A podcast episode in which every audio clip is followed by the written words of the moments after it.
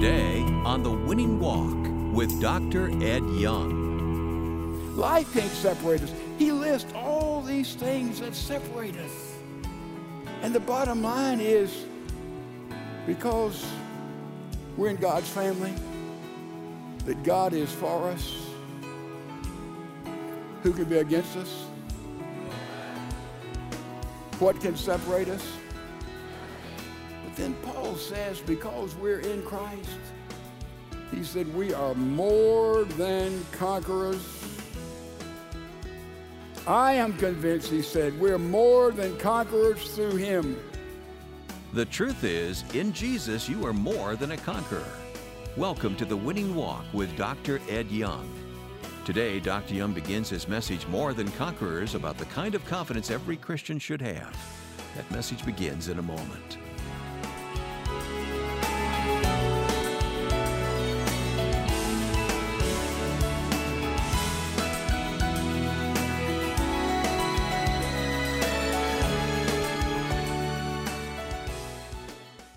Now, here's Dr. Ed Young with today's message More Than Conquerors.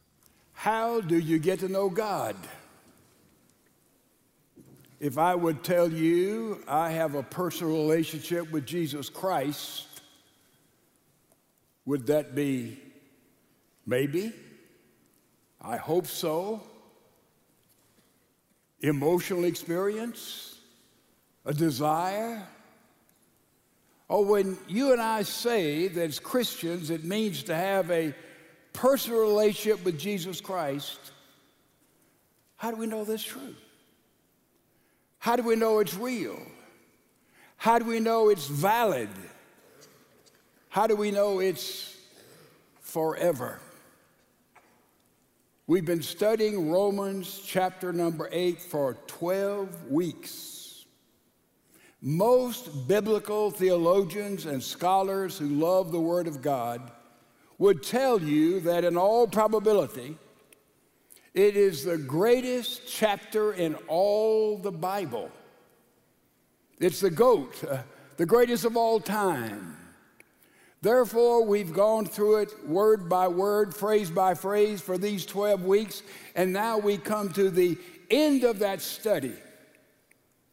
And it's been my prayer, and I hope the prayers of many, that as we have walked through that word, it has caught fire in your life and in my life, and therefore now we have built in us a reservoir of truth that will take us all the way through life so we can know, as Paul has taught us, that you and I are in the family of God.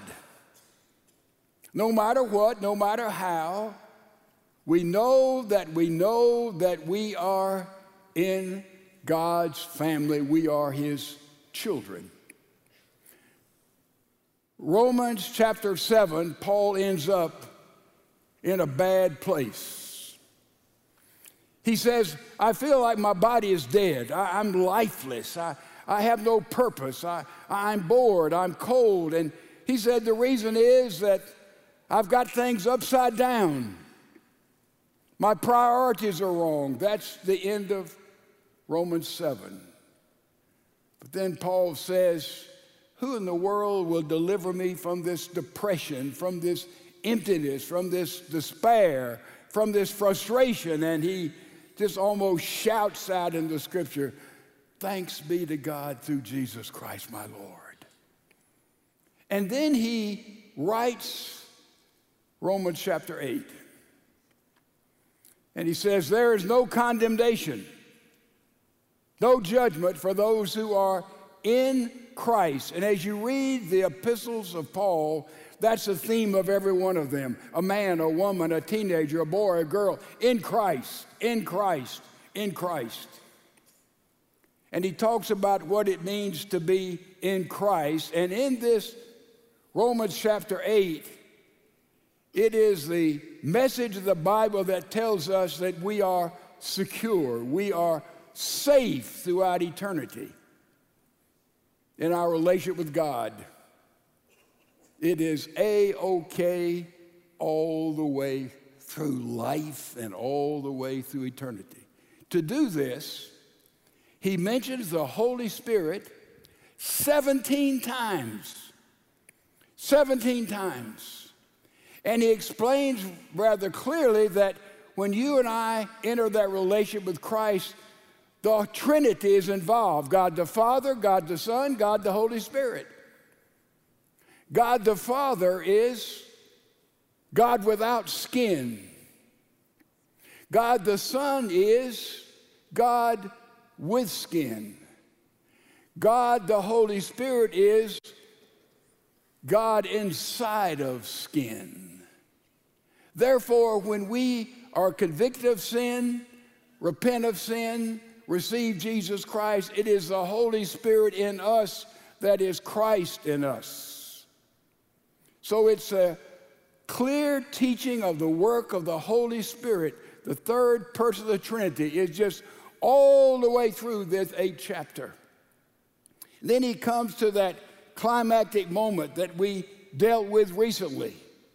And that is Romans chapter 8, verse number 14. By the way, I hope you have your Bibles with you. Didn't bring them? There's one in the pew disguised as a hymnal. Get that out, turn to the book of Romans. Men, your wives will help you find it. And go there to the eighth chapter, and you'll see a pivotal verse Paul has already said when you're in Christ, you have a, a mind set not on flesh, but a mind set on the Spirit, and it changes everything.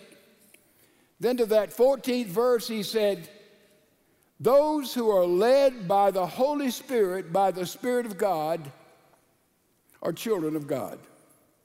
That is the line in the sand. That is the watershed. If you're on this side, you're led by the Spirit. If you're on the other side, you're not led by the Spirit. And that is the standard, the criteria as to whether or not we have that relationship with Christ. Then he goes on and elaborates what we have as Christians. And I love that 26, 27th verse. It says, When we don't know how to pray, do you, you like that sometimes? I don't know exactly how to pray and what to say and what to do. And I, it says that the Holy Spirit comes. Remember that long old Greek word, sunani lambano tai?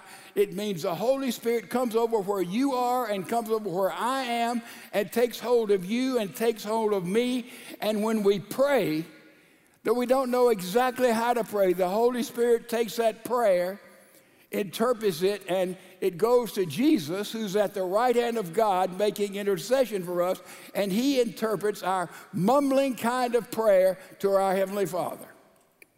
And remember a basic principle there. The Holy Spirit, when we pray through Jesus Christ, the Holy Spirit prays a prayer for you and for me if we knew what God knows.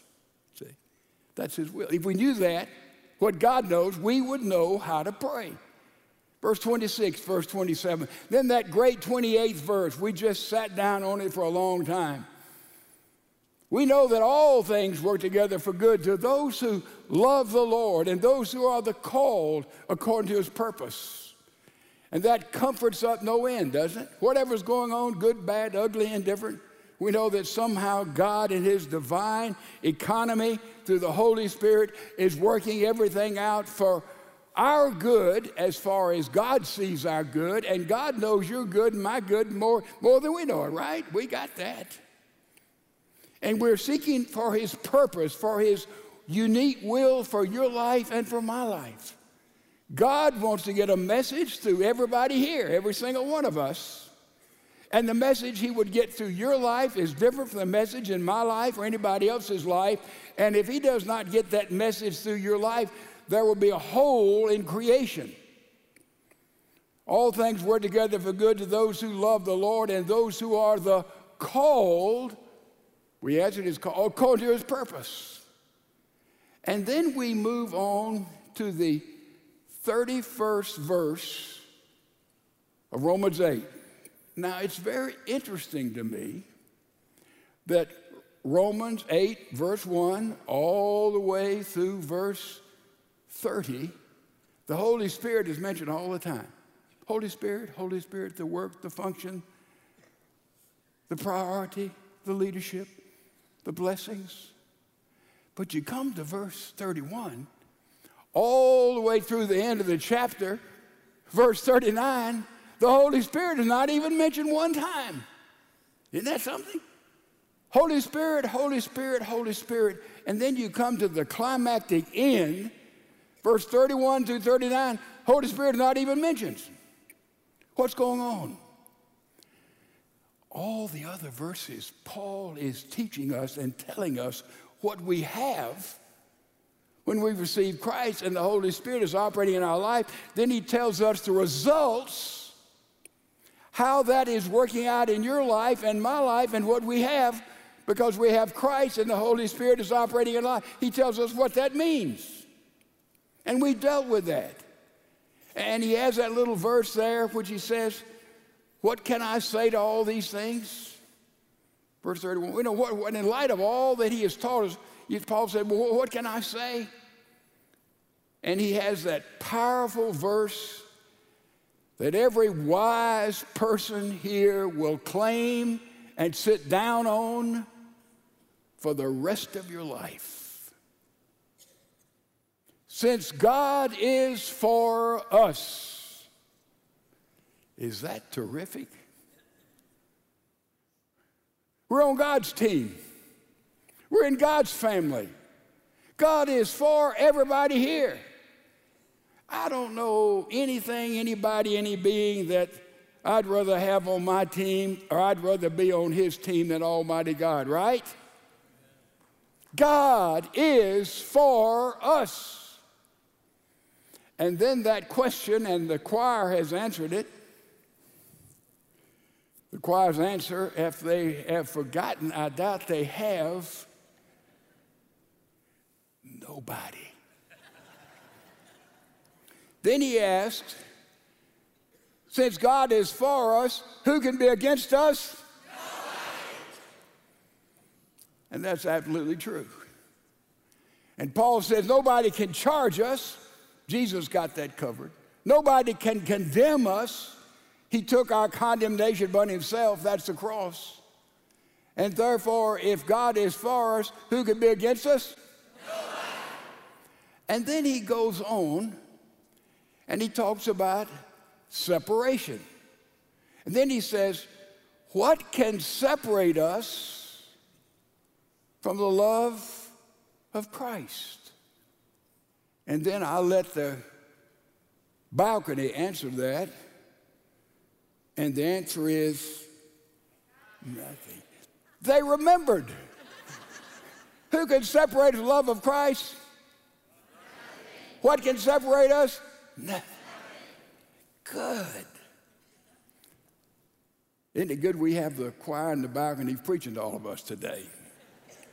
And then Paul mentions some separators. What are some things that separate you, separate me from him, separate us? Look at Romans, if you would, open your Bibles. I've given you an overview of where we've been and where we're going. And so let's look at some of these separators now. There's a list there. Who will separate us from the love of Christ? And he names all these things. Tribulation, we talked about that. That's pressure. Uh, distress, that's when we're in a narrow place. Persecution, it costs us something to stand for Christ. Famine may not just be hunger, but it's we're missing something in life. Nakedness, we're totally exposed and vulnerable. Peril and sword would be perhaps the judicial system speaking out against us as a sword of, of justice. So all of these things are separators, right? By separating me, what, does Christ really love me? Man, look, look, uh, you know, I, am under peril. I, I'm persecuted. Does Christ? So these are things that tend to separate us. But another thing that all this incorporates is when you and I fumble and fail and strike out, make an error, mess up, and we have the idea that, man, I'm separate. I, Christ just can't love me. I'm put to one side. I, I'm put on probation. I, I'm thrown out. I've been disenfranchised. I, I'm embarrassed. Isn't it interesting? The church, the church. We in the church are to be in the business of healing, bring about reconciliation, reaching out to those who are broken? Or is a church primarily a place for saints, that's the New Testament word for Christians, to sort of huddle up together and we're clean and we smell good and we like the music, the fellowship, the good feelings, and I just feel better when I went to church today. You know, that, is that who we are? Or are we a hospital for the least, the last, the lost, those who are broken, those who are disturbed, those who are in big trouble? You know, we, we come to church to serve and we come to church to be served, but is the church the place where we can really go when our life is bottomed out. Fred Smith is an executive, a businessman in Dallas. He's written a modern day parable. And the parable goes like this the title is Don't Take Me to the Hospital, Please. Don't take me to the hospital, please. And he writes these words There's a man crossing the street a car hits him, he's knocked down, he's seriously injured, and the car speeds off. He's been hit and run over, and he's bleeding, and people go out and say, Can I help you? And he says, Don't take me to the hospital, please. They say, What are you talking about? You're seriously injured. You don't know if you're going to make it. There's blood. You, are you're, you're, you're, you're in pain. He said, Please don't take me to the hospital. And they said, Why? He said, You see, I'm on the staff at the hospital. And he says, They've never seen me except I'm clean and neat and nice. And said, If I went to the hospital now, it would be an embarrassment to me uh, that here I am broken and dirty. And don't take me to the hospital, please. Uh, they, they won't understand. And they said, Look, we're going to call an ambulance. No, no, please don't call an ambulance. Don't take me to the hospital, please, because there's another factor here. He said, On the staff of the hospital, I have lectured all the team there many, many times. I have lectured them and I have told them over and over again how to be a responsible pedestrian. He said, I've reminded them you never jaywalk. He said, That's what I did when I was hit by that car that ran off. He said, I reminded them that always in an accident, you got to see what the car was and you got to get license number. He said, I don't know what kind of car hit me, and I certainly didn't see the license number. He said, I'm embarrassed. I have taught all the staff not to do what I just did, and I was run over by a car. He said, Boy, don't take me to the hospital, please. And they said, Well, we'll call an ambulance. He said, No, it's worse than that. He said, You see, I, I, I'm a part of that hospital. And I know those who admit people in the hospital. And if I go up there to be admitted and they won't recognize me in this mess, and he said, I don't have my medical insurance card with me. He said, they won't take me in because they realize the liability and the hospital is responsible if they take anybody in. He said, please don't take me to the hospital. So he just crawled out of the road and went over in the gutter, bleeding. Now, in the parable, we don't know whether he bled to death or he somehow got the bleeding stopped. That's the end of the story. See, that's a strange story. This week, I asked different people if you were caught and hit and run over by a very shameful sin that people knew about, would you go to the church in the morning on Sunday? These are Christian people. Every one of them said, Oh no, I wouldn't go to church, man. If everybody knew and I did some despicable, heinous, shameful, he said, I wouldn't go to church. I'd be ashamed to go to church. But the same person, they go to pool hall and people understand that, wouldn't they? Go to a bar, well, there'd be people that understand. Go to some who are living under a bridge. Yeah, yeah, they'd understand somebody been hit and run over by a shameful sin or addiction or problem. They'd understand that. But to go to church, where all those beautiful people are, clean, well dressed. Ladies and gentlemen, we have to realize that the body of Christ needs to be a place where we take those who are hit and run over by life or by sin and we welcome them. We do not condemn them. We love them. We may not condone what they have done, but this needs a place for healing. That is the body of Christ. But sometimes we get broken.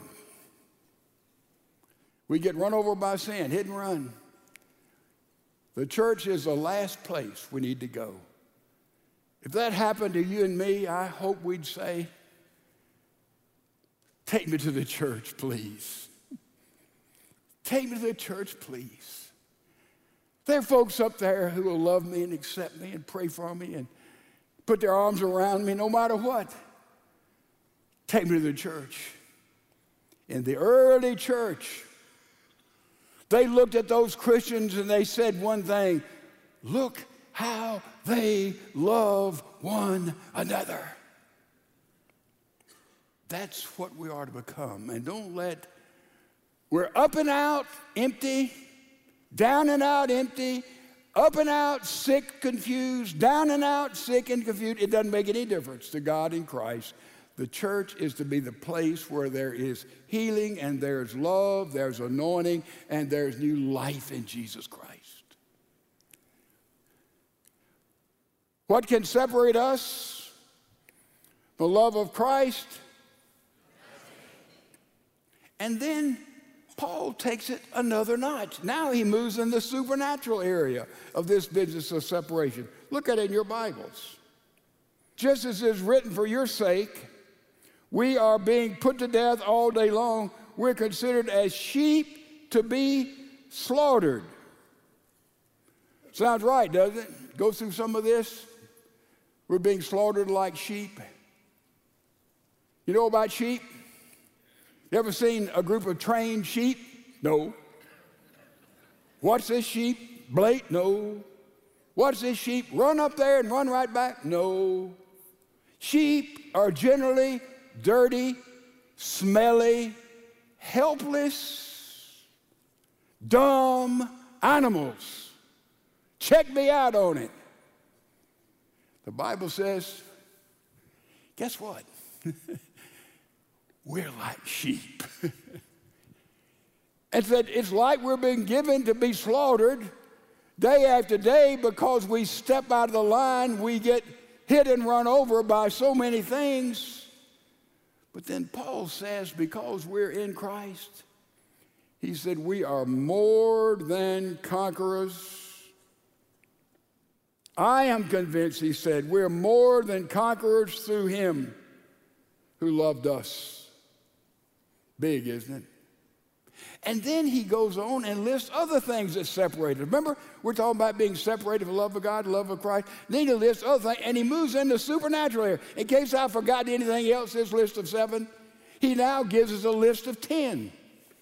He said, I'm convinced, by the way, he said, we are more than conquerors. Then he gives his own personal testimony. He changes tense. He said, verse 38, for I am convinced that neither death, nor life, nor angels, nor principalities, nor things present, nor things to come, nor powers, nor height, nor depth, nor any other created thing will be able to separate us from the love of God which is in Christ Jesus. Man, that's 10 things that separate us, and it's almost in the supernatural area. The principalities, the powers, the demonic element. Let me tell you something. You talk about insidiousness of the devil by the way, the word Diabolos is a word for the devil, and it means the separator. The devil is that which separates us.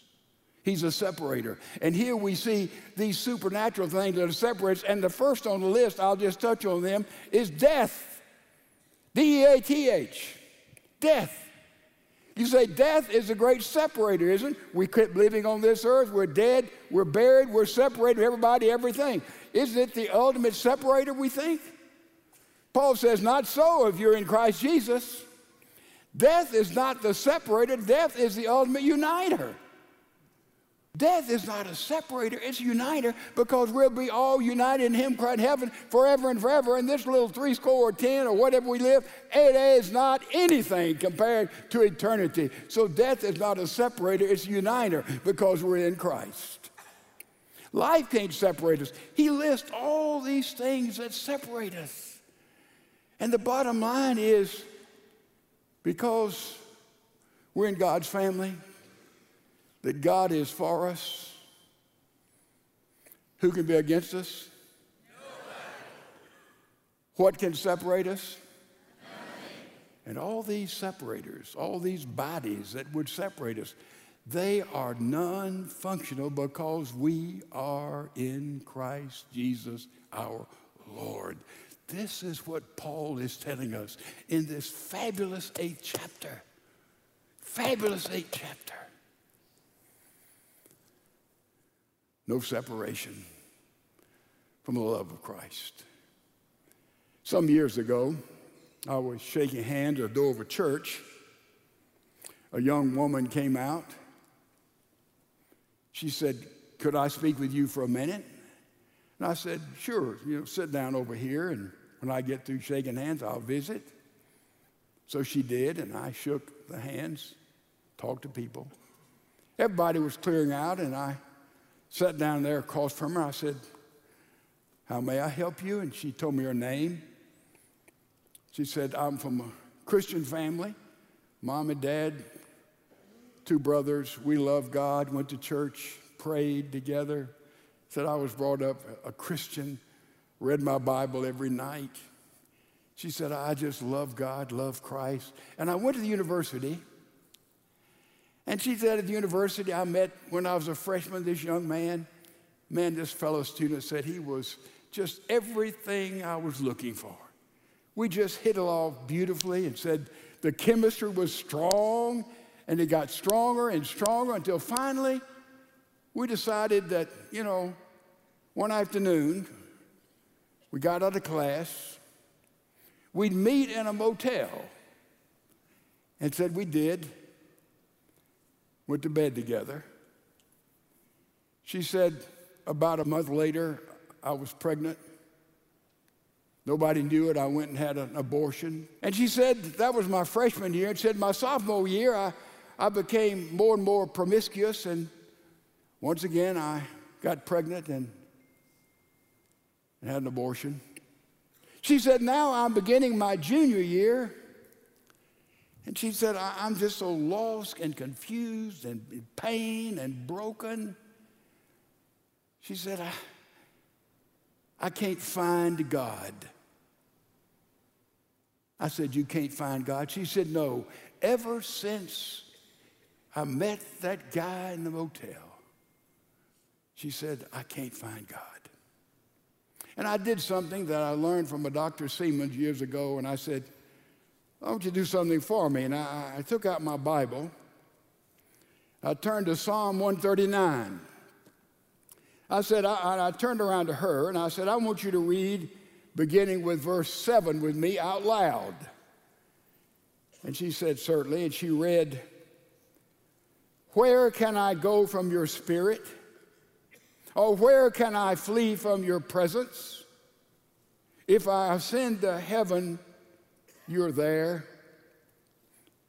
If she said, I make my bed in, and she stopped. She said, If I make my bed in, and I took it back and I said, Let me read it for you. If I make my bed in hell, behold, you're there. And I asked her, Do you know who you met in that motel? She said, Do you mean the boy? I said, No, God was there. And I said, Your problem is not that you can't find God, it's that you can't get away from God because you're a Christian. At last report, she's married, great guy, Christian home, three children, and just walking with the Lord, Jesus Christ. You've been listening to The Winning Walk with Dr. Ed Young. Well, before we leave you today, Dr. Young is here to answer a couple of questions coming out of the message we've just heard. Dr. Young, your message today was clear. Nothing can separate us from God. So, what do you say to the person who feels like God is distant? God is distant so many times because we do not welcome him. We're not looking for him. The truth is, he is distant and we say God is far away, He's never far away. God is always omnipresent. This means He's always with us and around us, and you can't run from God. People all the way through the Bible, people that you know are running from God, running from God, trying to get away from God. And the bottom line, you can't do it. He's always there. And the truth is, as we run from God, we always, if we have our eyes and hearts open, we run right into God. We bottom out in a crisis. We're confused in this situation. We lose our job. We lose our relationships. Brokenness comes. And all of the pain in life is something, a moment for God to do business in our life in a new and a fresh way. People said, You know, I, I just lost my brother.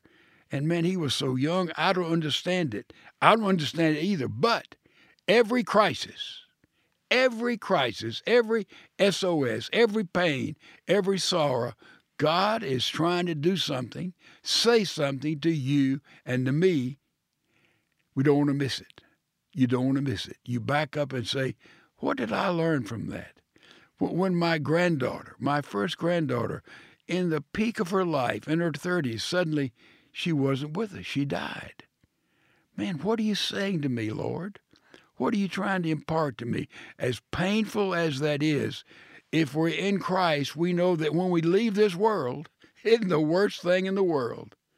It is a time of graduation, but while we're here, it's the worst thing in this world. We do not realize He has a purpose for every life. If you realize that Christ is working in you and in me through His Holy Spirit, and He has a purpose there, that changes everything. You can't run from God, folks. You always run into Him. And when you do, just take time and say, Lord, what would you have me to do? If you're not a Christian, that's the time to receive Christ. If you are a Christian, wake up and begin to live it out and He has a plan for you no matter your age, your health, your category, your education. Makes no difference. He has a plan, a purpose for you right there, right now. He's prepared you for this moment. Don't miss it. Thank you, Dr. Young. You've been listening to The Winning Walk with Dr. Ed Young. And we hope today's message has encouraged you to build your life on the proven truth of God's Word.